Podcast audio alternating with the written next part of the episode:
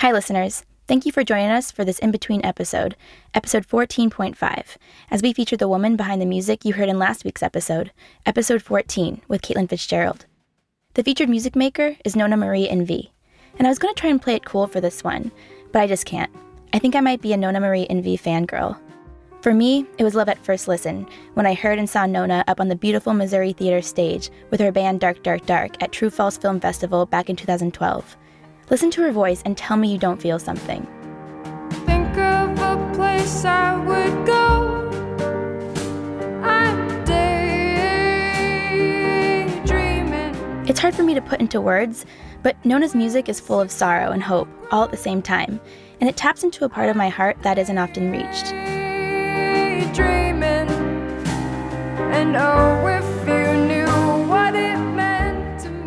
Nona was born, grew up, and lives in Minneapolis, Minnesota.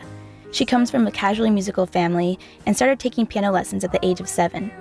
I remember really loving Joni Mitchell when I was a kid. When I sort of realized that she was actually playing the piano or playing the guitar and that she wrote those songs, that was a really cool discovery because I think it helped me to understand that I could potentially do that too. After going through an angsty teenage phase where she played guitar in an indie band, Nona got reacquainted with the piano and the accordion, which she was somewhat familiar with, but in the context of Polish music, because her grandpa was Polish. So I just sort of thought it was funny that there was this instrument that I kind of intuitively understood because of knowing the piano. It was really easy for me actually to get the basic mechanics of it. And then I started getting, doing some more research into accordion music, into French accordion music and Balkan music and kind of led me to a place that was really exciting and interesting and different from anything I'd ever heard before. Your arms so low to the ground. In 2006, Dark Dark Dark came to be. It's a five piece chamber folk band with Nona on vocals, piano, and accordion. They're currently on hiatus, but in the last seven years, they've released more than four albums, one of which is the original soundtrack to Todd Chandler's narrative documentary of the band's voyage down the Hudson, along with street artist Swoon. It's called Flood Tide. They shuffle around like you packed your body with sand to keep the rains back. What I really admire about Nona is her curiosity and appetite for experimentation. In 2011, she formed an all women's choir, originally called Nona Marie and the Choir, but today they go by Anonymous Choir. The idea came to be during some dark, dark, dark sessions when Nona asked some of her friends to do backup vocals. These little side sessions started happening more frequently and with more people involved, and they were mostly doing cover songs that Nona liked to sing. I don't do that much talking. Now there are about 15 people in the choir, and they've recorded three albums, one of which is Neil Young's After the Gold Rush in its entirety. And on an album titled Two, they sing a thoughtful selection of songs including Jackson Browne's These Days, Cat Power's Good Woman, and Fleetwood Mac's Save Me a Place.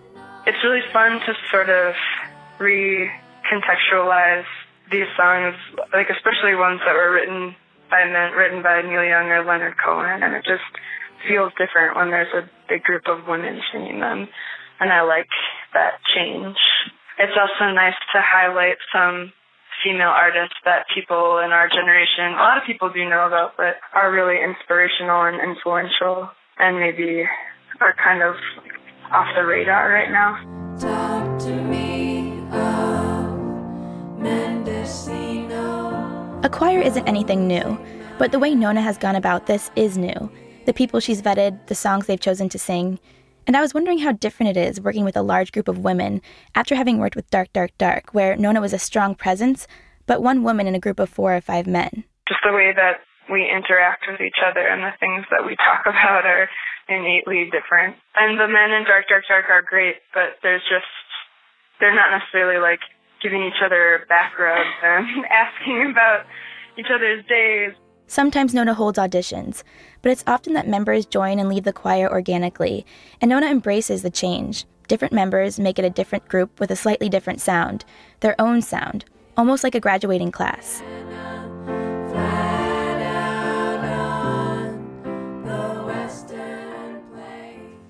Fugitive is a group Nona formed with Fletcher Barnhill.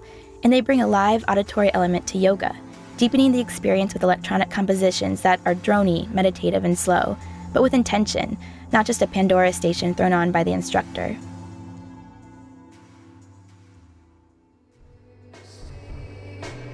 Ronia is another collaboration between Nona and Fletcher Barnhill, along with Mark McGee.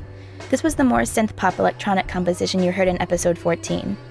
And although it's so different from the dark, dark, dark and anonymous choir tracks you hear on either side of it, Ronia still has this warmth that we can attribute to Nona's unmistakable voice. People tell me a lot about when they listen to my music in hard times or in good times and how it's helped them or affected them in these different ways. And it's nice to be out there in the world and to know that, you know, people are hearing me.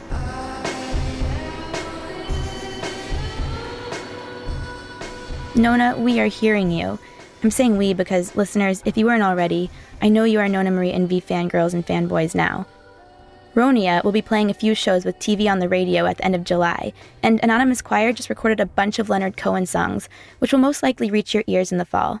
But for now, I'll leave you with one of my favorites Kate Bush's A Woman's Work, beautifully covered by Anonymous Choir.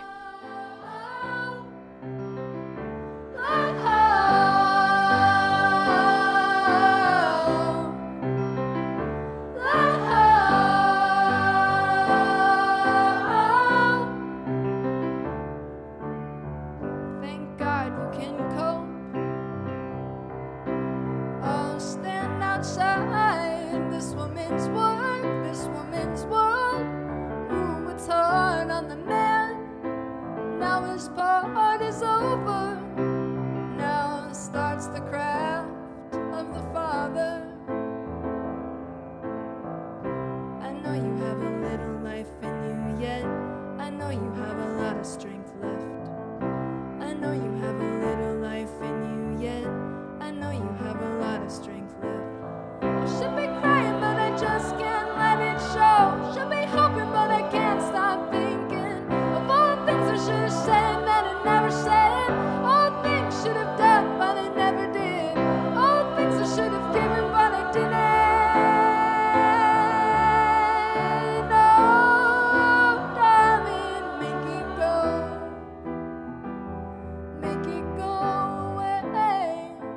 We hope you enjoyed this She Does Music episode, our new way of shining a light on our featured music makers. Visit our website, shedoespodcast.com slash music for more on Nona, and to listen to the episode that her music was featured in, episode 14 with Caitlin Fitzgerald. This She Does Music episode was produced by myself and Elaine Sheldon, and sound design is by Bradford Krieger, who runs Hanging Horse Studio. We are proud to be a part of Panoply, Slate's podcast network, and you might want to check out the newest Panoply family member, Futuropolis, a podcast that explores what our everyday lives might be like in the future. And we'll be here next week to introduce you to our 15th She Does guest, Emily Best, a force to be reckoned with and founder of Seed and Spark. Thank you for listening to She Does Music.